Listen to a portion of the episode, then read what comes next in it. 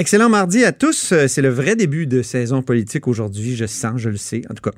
Euh, et c'est là-haut sur la colline euh, où on est vraiment, vraiment excité de ce début. On va parler d'ailleurs à Thomas Mulcair tout à l'heure, qui va évidemment se pencher sur la nouvelle publicité du NPD, entre autres. Puis il y aura Dave Noël qui sera là pour sa chronique Les chiffres de l'histoire en fin d'émission.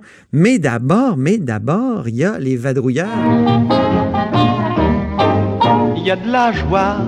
Bonjour, bonjour les hirondelles. Bonjour Geneviève Lajoie. Bonjour Antoine. Alors, euh, les libéraux aujourd'hui qui ont exprimé leur euh, revendication à l'égard des partis fédéraux. Voilà, la, liste euh, en vue des élections fédérales. mais visiblement, bon, les propos, en tout cas, les questions des journalistes n'étaient pas vraiment là-dessus, parce qu'il n'y avait pas, il y avait pas grand-chose de très surprenant. peut-être, peut-être une petite... Ouais, un élément. Un élément d'une demande faite par Pierre Arcan au prochain premier ministre du Canada. alors, celui de demander au Fédéraux de s'engager à renforcer les règles pour contrer le vol d'identité. Hein, un peu en réponse à ce qui s'est passé au Québec avec euh, le vol d'identité chez Desjardins cet été.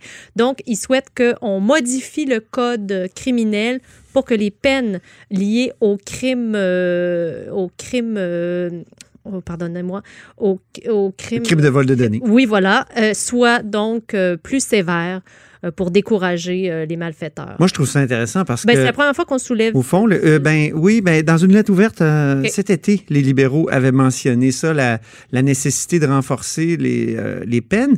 Et, c'est intéressant parce qu'après tout, dans, dans, nos scandales de, de vol de données, c'est souvent pas des plateformes étrangères. Hein. On a entendu les libéraux dire Ah, faut pas envoyer nos données à l'étranger, on se faire voler. non les gens qui ont volé des données là, euh, à Desjardins, c'est des gens qui étaient à l'intérieur de la machine mhm. et qui avaient accès à, des mots de passe, c'est-à-dire qui avaient accès à des, à des informations. Donc, euh, c'est une, une avenue intéressante. Mais bon, ce qui intéressait plutôt les journalistes, c'était autre chose. Euh, d'abord, est-ce que le Parti libéral va envoyer instruction à ses députés d'appuyer le Parti libéral du Canada? Puis? Eh bien, Pierre Arcan considère pas qu'il s'agit de l'allié naturel. Euh, le, Parti libéral euh, du Québec, pour lui, ce n'est pas l'allié naturel du Parti libéral du Canada de Justin Trudeau. C'est une vieille position, hein, au fond. Oui, exactement. Depuis les années 60, euh, les libéraux du Québec ont comme fait sécession. Oui, exactement. donc, il a dit que ses députés étaient libres d'appuyer qui qu'ils voulaient, à l'exception du Bloc québécois. Oui, ça, on comprend. Voilà. Quoi qu'il pourrait dire, le Bloc est sur le plan nationaliste. Des fois, il y a eu des, des, des, alliances entre euh, des partis, euh, des gouvernements libéraux, puis euh, certaines. En tout cas, c'est lui qui a été très clair. Il a tenu à, à lever la main pour dire mais pour le bloc, c'est non. Alors euh, voilà, les députés libéraux maintenant qui sont libres d'appuyer qui ils veulent, sauf des bloquistes. Les libéraux toujours sous le choc du départ de Sébastien Prou vendredi dernier, j'imagine. Voilà. Et en fait, ce qu'on voulait savoir et ce qu'on n'a pas su aujourd'hui, euh, c'est qui sera le prochain leader parlementaire du Parce Parti libéral. Parce que c'était le rôle de Sébastien Prou. Et il était, il était assurément très doué pour faire ça. Oui. Euh, mais là, il y a plusieurs noms qui circulent et dans les partis politiques, vous pouvez pas vous imaginer comme ça joue du coude pour ce genre de poste. Ah oui. Là, il y a plein de noms qui sont évoqués. Ah. Euh, André Fortin, qui, euh, je vous rappelle, avait, avait décidé de laisser tomber la course à la chefferie. Député de Pontiac. Oui, jeune, euh, en vue au Parti libéral. ensuite, il y a le nom d'Isabelle Melançon, mhm. qui, est, qui est leader adjointe en ce moment et qui donc connaît la procédure, qui pourrait remplacer. Ensuite, je sais qu'on fait actuellement campagne assez fort pour Marc Tanguay, ah oui. Oui, la campagne est lancée.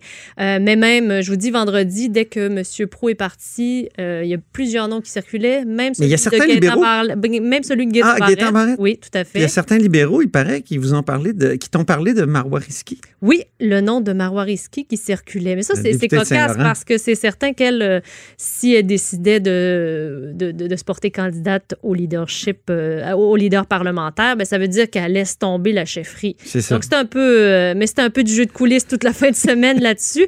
Alors, on verra. Ce mais on sait toujours pas qui. Non, on ne sait pas toujours, mais je vous dis, en ce moment, il y a une grosse campagne pour Marc Tanguay. Ah oui. Mais il y a aussi un mouvement. Parce mais c'était pas libéral, discrédité? Oui. Marc Tanguay en disant que c'était scandaleux que, Simon Jolin Barrette soit allé faire du, du jogging? Il est apparu assez énervé. Bon. Lors de, c'est, l'image qui nous, qui nous revient de lui euh, lors de cet épisode. Mais je veux juste vous rappeler qu'au Parti libéral du Québec, une majorité de députés sont des femmes. Et il y a aussi un mouvement à l'interne, je ne vous le cache pas, pour que le prochain leader soit une femme. Une femme. Et euh, j'ai posé la question à Pierre Arcan ce matin. il m'a dit J'ai entendu le message. On verra. Est-ce que le message se concrétisera en une nomination féminine? On verra. Et on est sûr que tu vas suivre tout ça, Geneviève Lajoie, qui est correspondante parlementaire au Journal de Québec, Journal de Montréal. Merci beaucoup. Je me tourne maintenant vers notre compteur.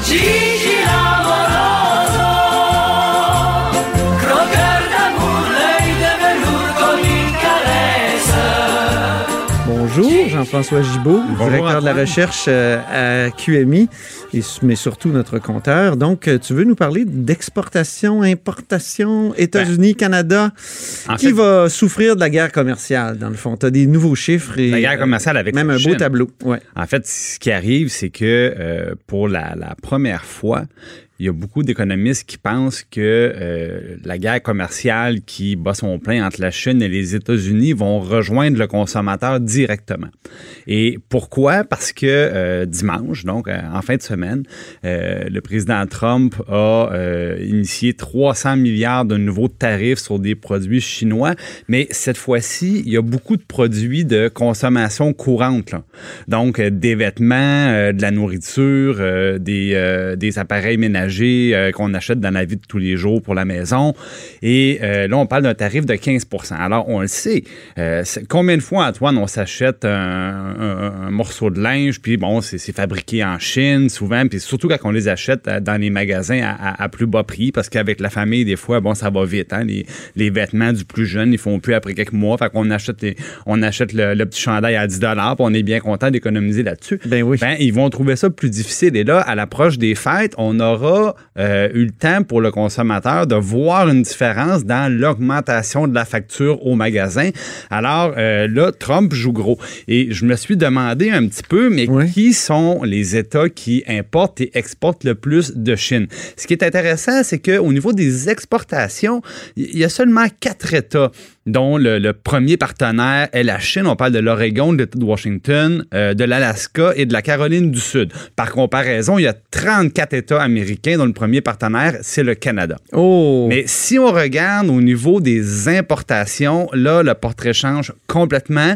24 États importent d'abord euh, de la Chine. Et par exemple, le Canada, on tombe à seulement 13 États dont le principal partenaire pour les importations est le Canada. Et là-dessus, je me suis dit, bon, regardons les États euh, plus précisément. Donc, sur ces 24 États-là qui achètent en Chine, ben, il y en a une majorité qui ont fait élire Donald Trump aux dernières présidentielles euh, américaines, soit 15. Et là, des gros États comme la Floride, l'Ohio, la Georgie, euh, la Caroline Nord comme Sud. Bon, une quinzaine d'États. Et là, on pourrait avoir peut-être des, répercussions politiques quand euh, finalement le consommateur qui souvent voit ça au bulletin de nouvelles, puis ça se passe un peu au-dessus de sa tête, là, des, des guerres commerciales. Quand il était question, par exemple, de tarifs sur l'aluminium ou l'acier, c'est moins direct. C'est du carburant à inflation, ça aussi, euh, pour les ben, États-Unis. Évidemment. Peut-être ça va nous toucher à un moment donné. Euh, donc, peut-être que l'indice général des prix va ben, être touché. Il y, a, un bon côté puis un, mauvais côté. Le bon côté, c'est que souvent, on se dit, mon, mon Dieu, on pourrait-tu faire davantage pour encourager l'économie de proximité, encourager nos, entreprises. Euh, bon, ben, le, bon côté, c'est que si on achète moins comme ça des économies émergentes qui produisent à beaucoup, il peut avoir un, effet positif pour nos, nos, entreprises. Mais comme consommateur, oui, attention à l'inflation parce que c'est sûr que les prix peuvent monter. Bien, ben c'est intéressant. Quel, par exemple, à part les t-shirts puis tout ça, est-ce qu'il y a d'autres euh, d'autres biens de consommation ben, réguliers qui, on, parle vraiment des, vont, selon toi, de, euh, tous les, être impactés, comme disait Jean-Marc ben, Fournier? Tous les produits de consommation courante, là, on parle des choses les plus banales, brosse à dents, rasoir. oui, non, mais c'est ça, là. Donc, des choses qu'on achète à, quelques dollars pour un paquet de 10, là, c'est rare que c'est fait au, euh, au Canada, là. Donc, on va voir l'impact sur notre Costco. On va voir l'impact sur notre Costco, exactement. bon, j'ai fait de la pub, désolé. OK, merci beaucoup Jean-François Gibault, qui est euh, directeur de la recherche euh, à QMI, mais surtout notre compteur.